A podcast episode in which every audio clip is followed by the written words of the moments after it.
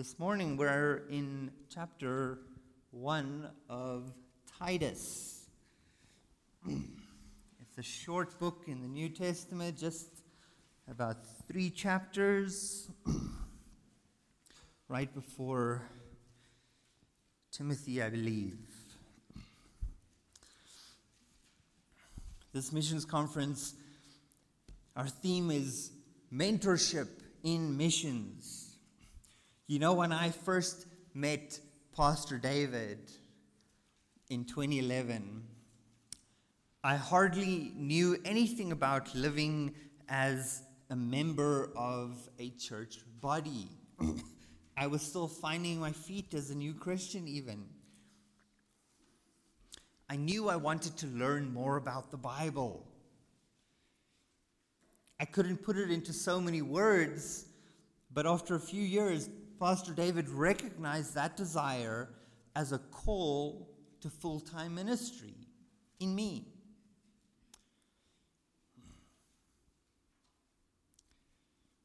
After several years of part time Bible education, uh, I left journalism, my previous career that I'd been in almost 10 years of my life, including the studying. At that point, I started my ministry apprenticeship program, or MAP for short. Many of you will remember. Many of you will remember Pastor Stembiso also going through MAP.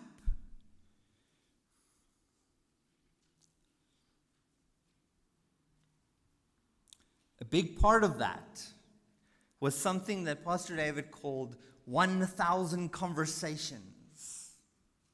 We would talk. We would talk about the Bible. We would talk about books that we've read. We talk about the ministry. We talk about family. We talk about politics and entertainment.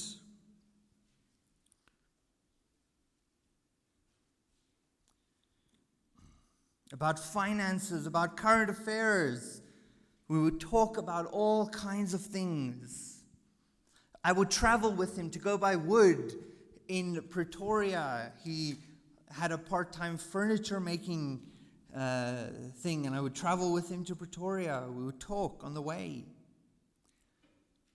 I would sit with him in his workshop while he was sanding wood and uh, carving things out of wood, and we would talk.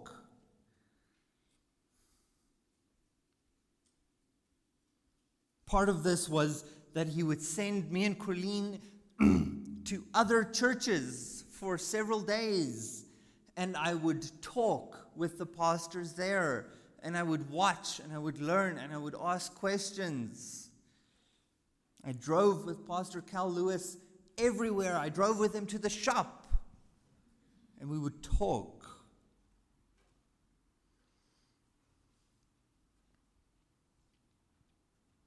You see, he has a heart for mentorship. Something that I think is so easily overlooked in modern day pastoral training and missionary training. I hear stories of men finishing seminary with no home church, almost no prior experience in any practical ministry, with no mentors getting on an airplane and going to start a church halfway across the world. You might as well send a soldier into battle without a gun to be unprepared for a journey ahead. Yes, they have the Bible knowledge.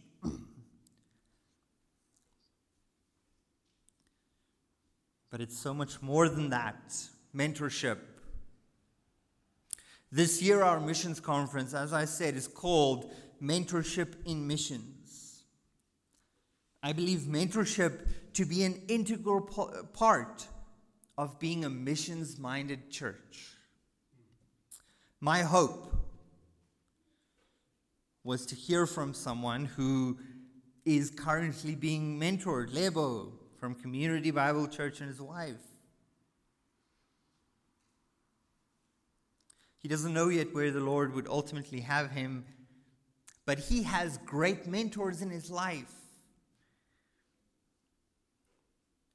I wanted to hear how those mentors are guiding him and influencing him in his walk to full time ministry. Because I remember my training so well. I'm fresh off the bus. I remember it f- clearly.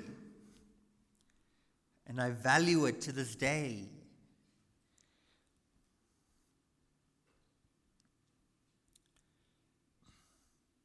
So it's not the Lord's will that they join us today, and we'll continue to pray for them.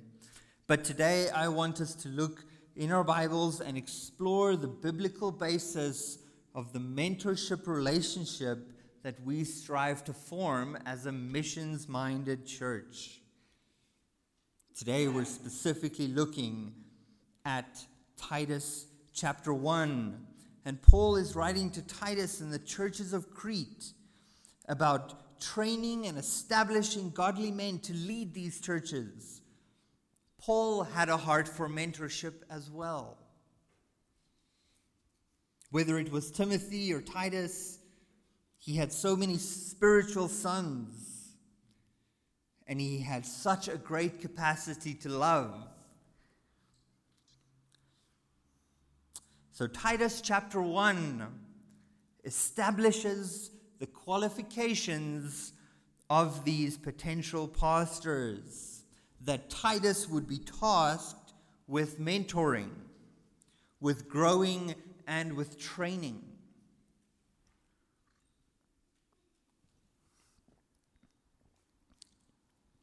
It mirrors the qualifications from 1 Timothy very closely. And so today, I want us all to be reminded of these qualifications. Someone, someone among us, one day, tomorrow, a week from now, next year, is going to have the desire to, to go into full time ministry. Someone is going to be gifted with a desire to teach. Someone is going to be gifted with a desire to evangelize.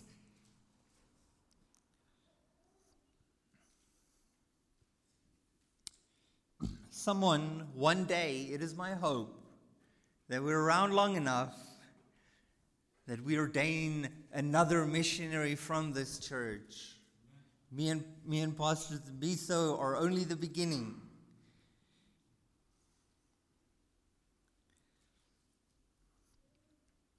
as we are about to see from this chapter, I believe that to be missions minded, we have to be mentor minded.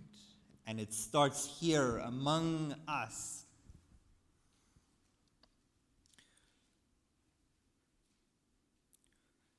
So we'll look at his calling. We'll consider the qualities that he looks for in potential leaders. And then we'll consider some of the obstacles that they face. so let's read from verse 5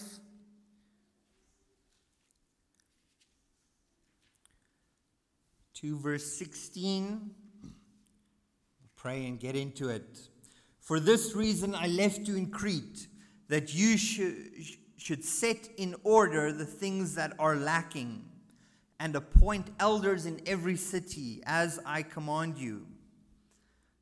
Any man who is blameless, the husband of one wife, having faithful children who are not accused of being wild or unruly. For an overseer must be blameless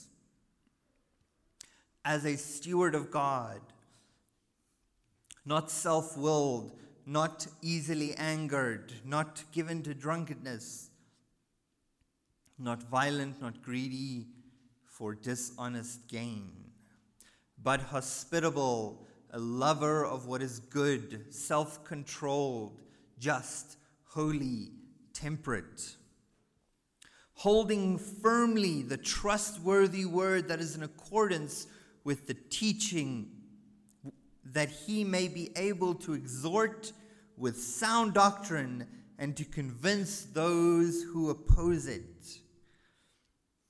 For there are many unruly men, empty talkers, deceivers, especially those of the circumcision, who must be silenced, who subvert the whole house by teaching for dishonest gain things that they ought not to teach.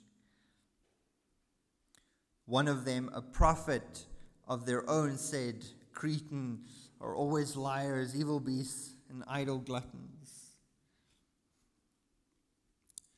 This witness is true, so rebuke them sharply that they may be sound in the faith, not paying attention to Jewish myths or commandments of men who reject the truth. But the pure, but to the pure all things are pure. To those who are defiled and unbelieving nothing is pure, even their minds and their conscience are defiled.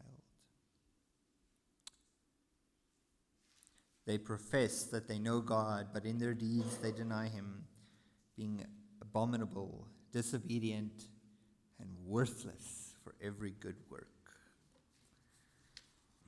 Dear Lord, we do thank you for your word, and we thank you that we can learn from it in this way and as a church grow. In Jesus' name, amen. so, what are the qualities that a mentor must grow? Titus had a big task ahead of him. Crete was an island in the middle of the Mediterranean with many towns and several port cities. Each city, uh, it seems, had a growing nucleus of believers that needed structure and organization, and ultimately they needed a leader or leadership. it was his task to find men with these qualities or rather the potential for these qualities among the believers there and appoint them as such. I don't think, based on reading the rest of the chapter, that this appointment, appoint leaders, was a momentary act, was now you are the leader of the church. I believe that Paul is referring to the process of mentorship when he says appoint leaders.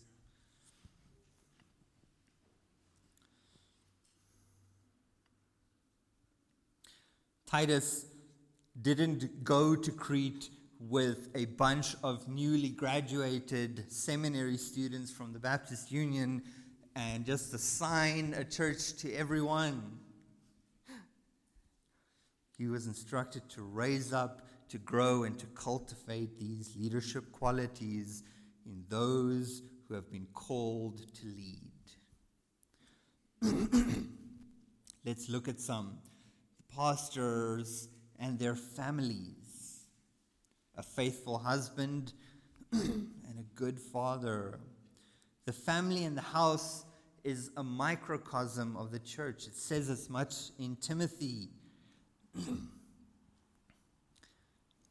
a reflection or the management of a household has a direct reflection on how a pastor is able to shepherd and lead the church. So, for me, for example, to be a faithful husband, I love my wife dearly with all my heart. I know it can be a pain sometimes, but I hope that she thinks of me as a good husband. I try to put her needs before my own. I try to consider her and value her thoughts and opinions. That we're a team. I try to protect her. I try to I try to be a good husband. It's our anniversary today, actually. We've been married for 12 years, and it's the second year that we've had our anniversary on the missions conference. So uh, maybe I should stop doing that. Uh, I'm grateful for her. But when we are looking among those to mentor, there should be something, not that we just automatically expect someone to miraculously be or have, but to guide them to be good husbands. I'm going to be honest with you. I would like to go back in time 10 years and rick some sense into the person who I was 10 years ago when I married her. I was a child. Hopefully, I grew and got a little bit better at the job. Not that it's a job, but you know what I mean. a good father.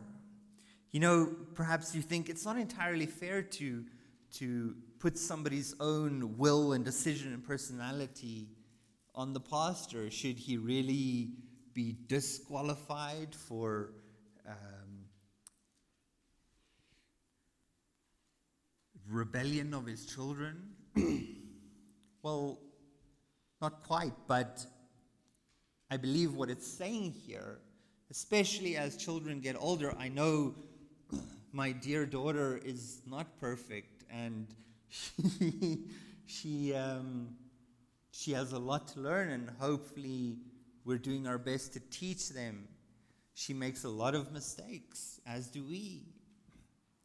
What it's saying here is that when a man or the parents act in a certain way, the children are looking to us as example.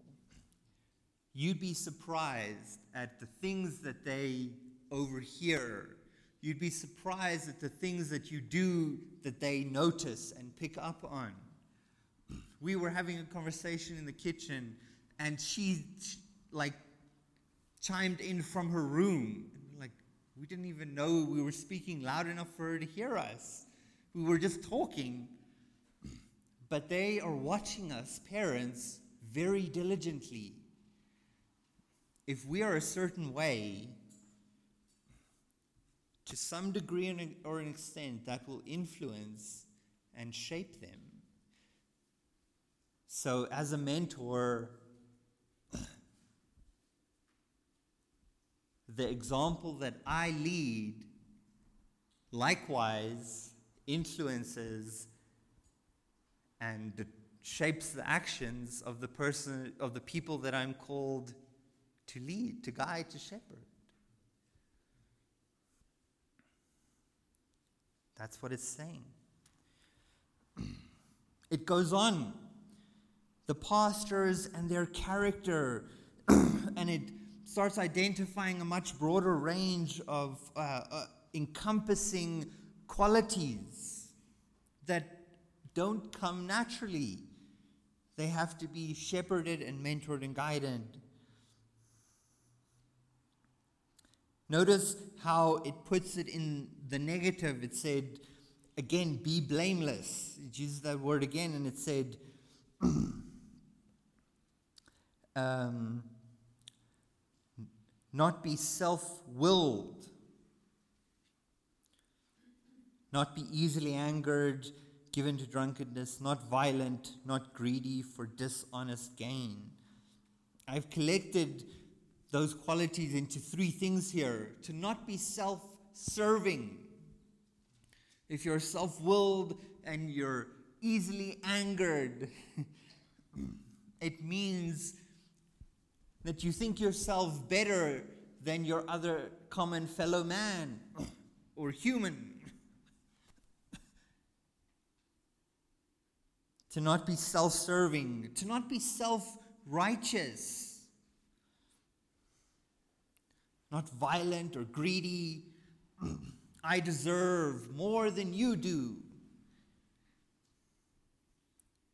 And to not be self indulgent I think these qualities touch so much of what we do and say, and so much of what shapes us as Christians and as people. and this should be something that the leaders of our churches should commit themselves to.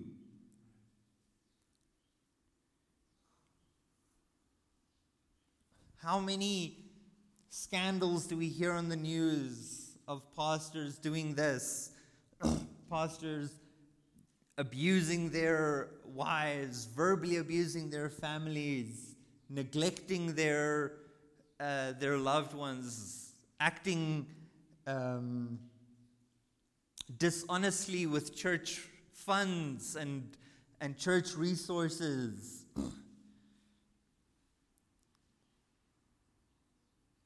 and these are the men that we look to, that we trust to guide and to help us.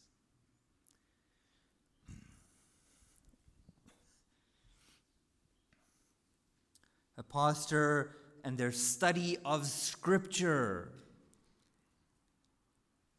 Listen to this. A pastor's a, a mentor, a church leader's ability to interpret and teach the Bible is an essential part of their calling. Holding firmly the trustworthy word that is in accordance with the teaching that he may be able to exhort with sound doctrine and to convince those who oppose it. Pastors need to know their Bibles. And guess what? That's not something that we just magically wake up with in the morning. We have to learn it. We have to dedicate ourselves to, to the study of it, as every Christian should.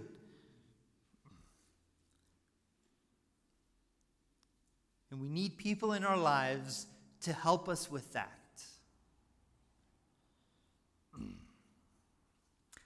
I heard a very scary story. I spoke to the man personally, so I know it's true.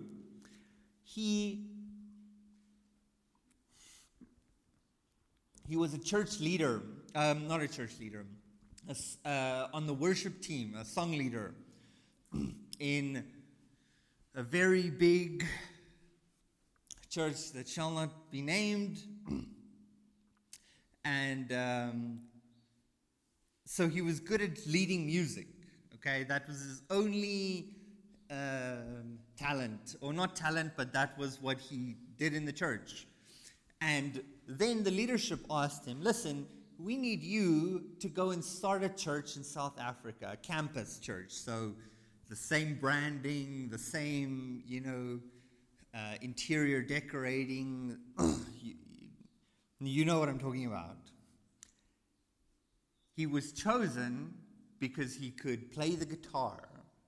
And then they sent him on a four week church planting course and then put him on a plane to South Africa. While starting this church, following the handbook, getting people to come in, the man that was leading this church, that was standing up every Sunday preaching, didn't know his Bible. He had, he had never actually read it. He wanted to do a good job. So he started reading his Bible. Started. and he realized that he didn't know any of it. He was, he felt unqualified. he started preaching more biblically, he had to self teach. He had to teach himself how to do expository preaching, which that church didn't do. The moment he started actually preaching what the word said, instead of preaching a feel good, shallow, uh, lift me up, motivational speech, people started leaving the church. The Lord used that to call this man to full time ministry. And I met him at seminary. He was studying the Bible. Unfortunately, that's common. That's the norm. The congregation do not look and hold the pastor accountable to the biblical qualifications. But worse, the people that were responsible for mentoring and helping and teaching that man left him out to dry, kicked him off the side of the ship, and expected I don't know what they expected. That's a true story. Paul goes on to talk about the, uh, the opposing uh, people that come into our church, the, the reason that the people we look to for leadership must possess these qualities and must possess their Bible knowledge. It says, um, who must be silenced. They were unruly men, empty talkers, and deceivers.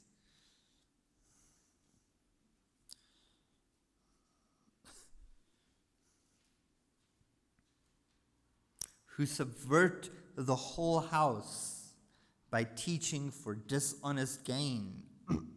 so we see something else coming in, not congregants at the back of the row that whisper um, decisive things to the man next to them. It says people that teach for dishonest gain.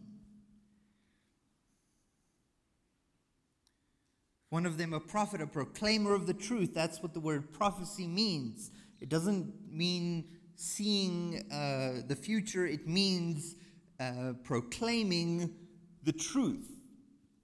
For an overseer must be, um, sorry, no, I'm jumping back. Um,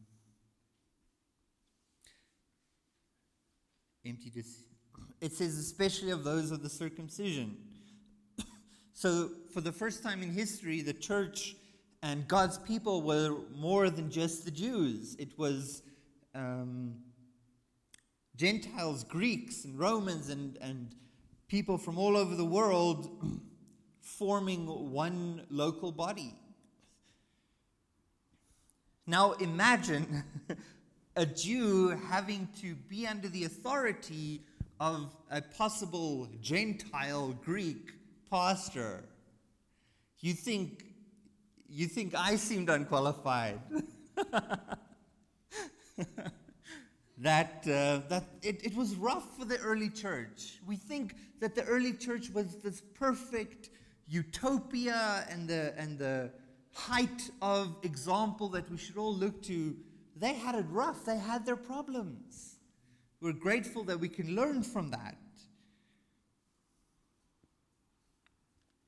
So, people, because the congregation he warns them if you do not hold your leadership accountable, if you do not test the, the people that you look up to with these qualifications, what you're going to get is people that deceive you. You open yourselves up that they may dishonestly gain from your naivety, from your lack of discernment, from your lack of not you, but uh, any church.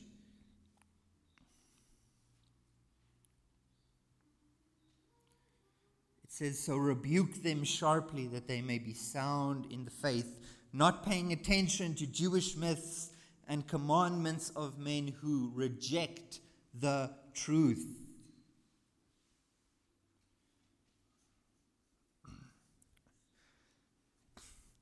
Paul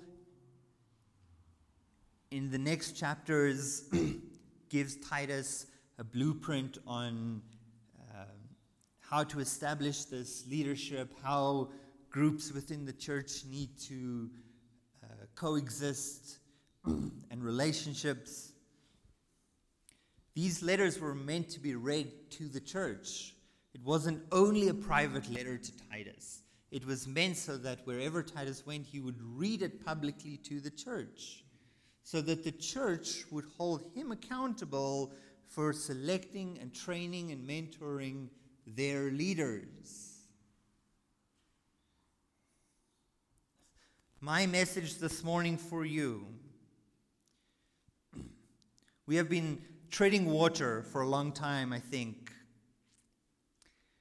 We have been trying to find ourselves again these last two years, and we have. I do think we have.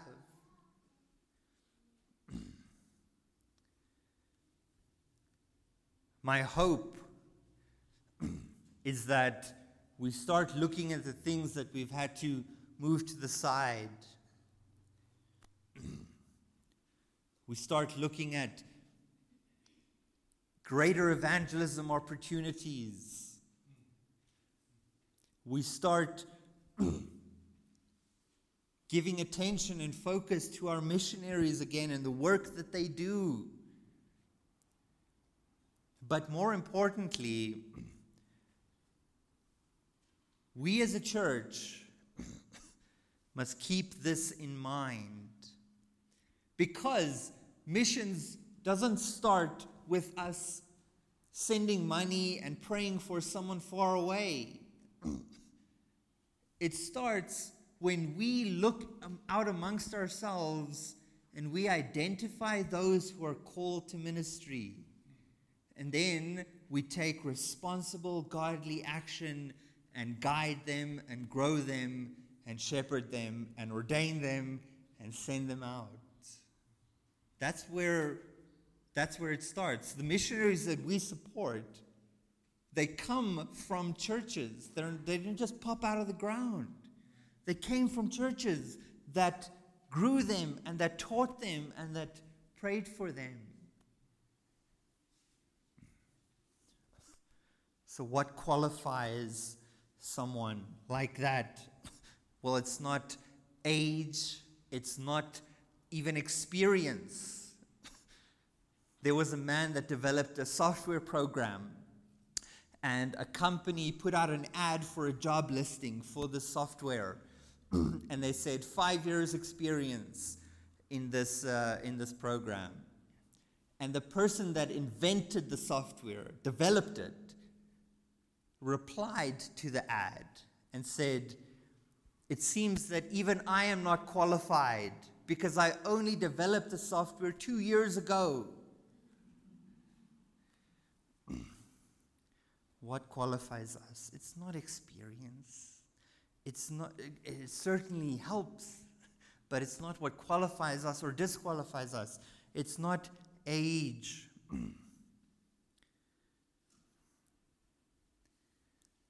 we as a church, you need to keep me accountable and we need to apply this to the missionaries that we support as well. But more importantly, one day, I believe the Lord is going to call someone from this church to full time ministry. And it is our responsibility to be mentors. If one generation, just one generation, does not teach the next generation about Christ, Christianity will be extinct. But we know the Lord preserves His church, and the gospel grows exponentially every day because of faithful people that share the word. Part of evangelism is to grow those that come after us. Let's pray now. I know we had planned to go to half past. But we'll have Lebo and Ruth join us perhaps in January uh, to preach for us. We'd like to hear from them and hear their testimony. We thank you, Spring Valley, for being here, Pastor Mbiso and his lovely wife Trifine, to being with us. We thank you that we could fellowship together as believers and be reminded of God's great commission for His church, for us to make disciples of all nations. Let us pray. Dear Lord, I thank you. I thank you for what you have called us to do, the responsibility that you have given us. I pray that our work may be effective, not in ways that we can see or measure or judge for ourselves, but Lord, that you in your in your all-knowing wisdom can see. I pray that we may be good and faithful, and I pray that Lord willing that you send us people with a heart for ministry, and that when that day comes, we will be ready to be mentors to them. We thank you for this wonderful privilege and opportunity to serve you. And we pray in Jesus' mighty name. Amen. Let's stand for our doxology hymn.